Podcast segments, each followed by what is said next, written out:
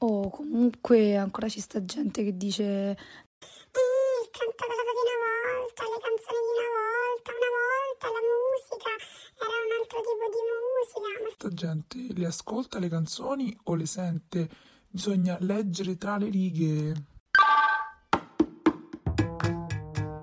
La prima vera canzone che ho imparato a memoria è stata La solitudine di Laura Pausini. Da quel momento ho iniziato a sviluppare una skill inutile di cui vado molto fiera. Conosco a memoria un ampio repertorio di canzoni per lo più italiane dei più grandi cantautori nostrani. Addirittura molte volte mi basta soltanto ascoltare l'attacco del brano per riconoscerlo, non a livello dell'uomo gatto, eh, ma quasi. Se all'inizio il tutto avveniva meccanicamente, con il tempo ho iniziato ad interrogarmi su questi testi e sul loro significato significato. Ma quindi dove vogliamo arrivare? Beh, tutti sentiamo musica, ma forse in pochi l'ascoltiamo veramente. Sappiamo che se parliamo di musica non parliamo solo di parole al vento. Il cantautorato italiano e non solo ci hanno insegnato che le parole sono importanti e che tutte le canzoni, in un modo o nell'altro, ci vogliono dire qualcosa. Quindi, in questo nuovo spazio, cerchiamo di leggere tra le righe e capire un po' di più di tutte queste parole in musica, nei testi, delle canzoni del passato e del presente. Io sono Elena e questo è Tra le righe,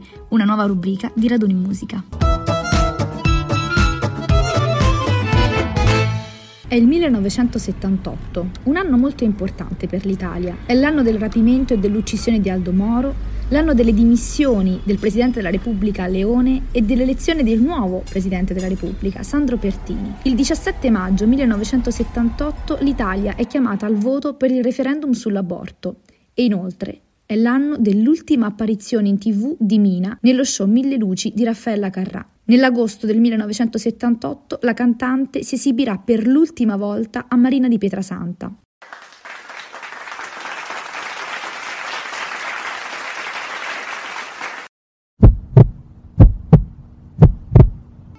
La mia generazione non ha vissuto Mina, o meglio ha visto in tv alcune clip dei suoi programmi più famosi, eh, di alcune sue esibizioni, eppure ce la ricordiamo solo con questa treccia lunghissima e questo trucco sugli occhi da gatta. Sappiamo che quando parliamo di Mina parliamo di una colonna portante non solo della musica italiana, ma proprio del mezzo televisivo, che proprio all'apice della sua carriera ha deciso di lasciare tutto, di lasciare le scene. Mina è dappertutto senza essere da nessuna parte, è quello che scrive Chiara Lauretani in un suo articolo in Rock It.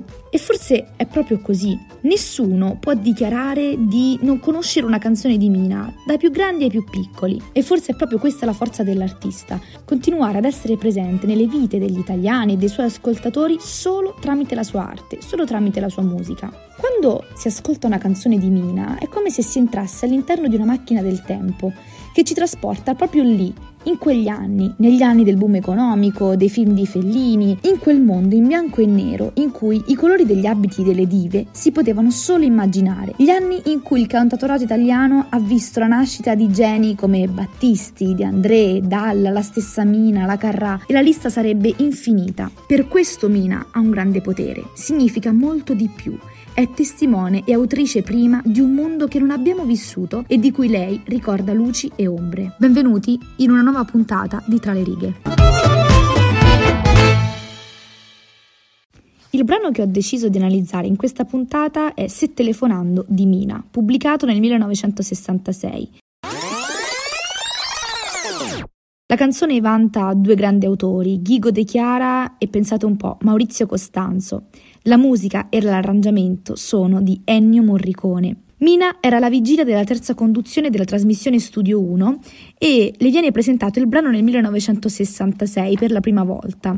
Tutto quello che sappiamo di Se telefonando lo dobbiamo anche ad una intervista radiofonica tenuta da Maurizio Costanzo, il quale dichiara che inizialmente il brano era stato pensato per una sigla del varietà televisivo Aria condizionata i cui autori televisivi erano gli stessi del brano. Si ritrovano a casa di De Chiara a scrivere con al telefono Morricone che ad un certo punto ha il colpo di genio e afferma pensate alla sirena della polizia di Marsiglia. Difatti il motivetto di fondo di Se telefonando è lo stesso della sirena della polizia di Marsiglia. Costanzo a quel punto ha un'idea, inserire la parola telefono perché ovviamente stava andando molto di moda in quegli anni. Contattano Mina, Morricone si mette al piano e le fa ascoltare ascoltare la canzone. Mina se ne innamora subito e inizia a cantarla. La canzone viene inserita all'interno di un video pubblicitario per il carosello in cui Mina è testimonial della Barilla. Il video viene girato dal regista Pietro Gherardi sui tetti della stazione di Napoli ancora in costruzione. La cantante indossa un abito dal design molto particolare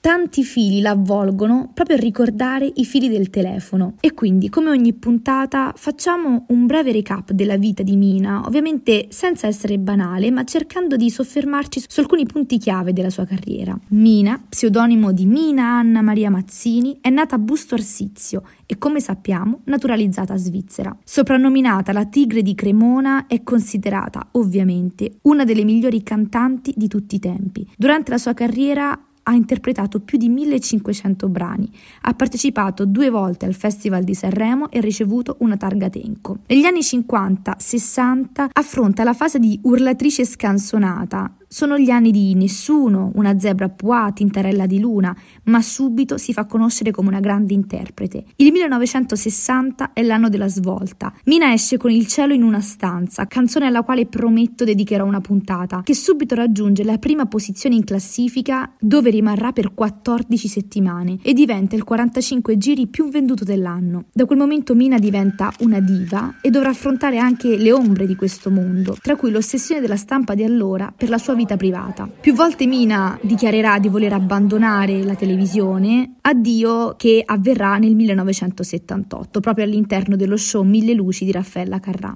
Ma arriviamo all'analisi del brano. Parliamo di 22 versi di cui una strofa e la ripetizione del ritornello. Lo stupore della notte, spalancata sul mar, ci sorprese che eravamo sconosciuti io e te.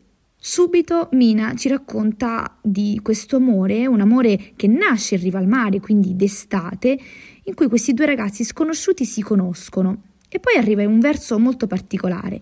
Poi nel buio le tue mani d'improvviso sulle mie. Questo verso in realtà eh, è stato modificato perché nella versione originale gli autori scrissero poi nel buio la tua mano d'improvviso sulla mia. Però, eh, mentre si ritrovano ad incidere il brano, si accorgono che la sua interpretazione potesse risultare ambigua, richiamando quindi l'intervento della censura che sappiamo che in quegli anni era molto presente. Quindi Costanzo decide di cambiare il verso mettendo tutto al plurale, poi nel buio le tue mani d'improvviso sulle mie. E infine l'ultimo verso della prima strofa. È cresciuto troppo in fretta questo nostro amore e quindi quell'amore estivo è nato ed è stato consumato subito, così, troppo in fretta. E poi inizia il ritornello. Se telefonando io potessi dirti addio, ti chiamerei.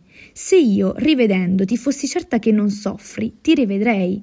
Se guardandoti negli occhi sapessi dirti basta, ti guarderei. Il ritornello è quasi un'escalation di, di, emozioni. Mina subito dice: Se telefonando io potessi dirti addio, ti chiamerei. Quindi, se io potessi usare un mezzo per dirti addio, lo farei. Se io rivedendoti, avendo anche la volontà e la possibilità di guardarti negli occhi, fossi certa che tu non soffri, ti rivedrei per dirti che è finita. Ed infine, se guardandoti negli occhi sapessi dirti basta, ti guarderei. E quindi quell'amore estivo in realtà è diventato qualcosa di più, a tal punto che la stessa Mina non riesce a dichiararne la fine eh, né tramite un mezzo, il telefono, né tramite gli occhi, quindi non neanche, neanche di persona. E poi altri tre versi. Ma non so spiegarti che il nostro amore appena nato è già finito. Quindi lei è consapevole della fine di questo amore, ma non sa come dirlo, non sa ammetterlo, non sa dichiararlo. Dopodiché abbiamo la ripetizione di questo ritornello. La canzone è molto breve perché, come ricordiamo, doveva essere una, una sigla, però cosa, cosa ci lascia? È come se l'amata si rendesse conto di non voler esagerare, non voler trasformare quell'incontro fugace in qualcosa di più perché lei sa che è già finito e forse non poteva diventare qualcosa di più, ma ormai il danno è fatto. Lei lascia intuire di essersi innamorata a tal punto da non riuscire a sopportare il contatto fisico, il con- neanche il contatto telefonico.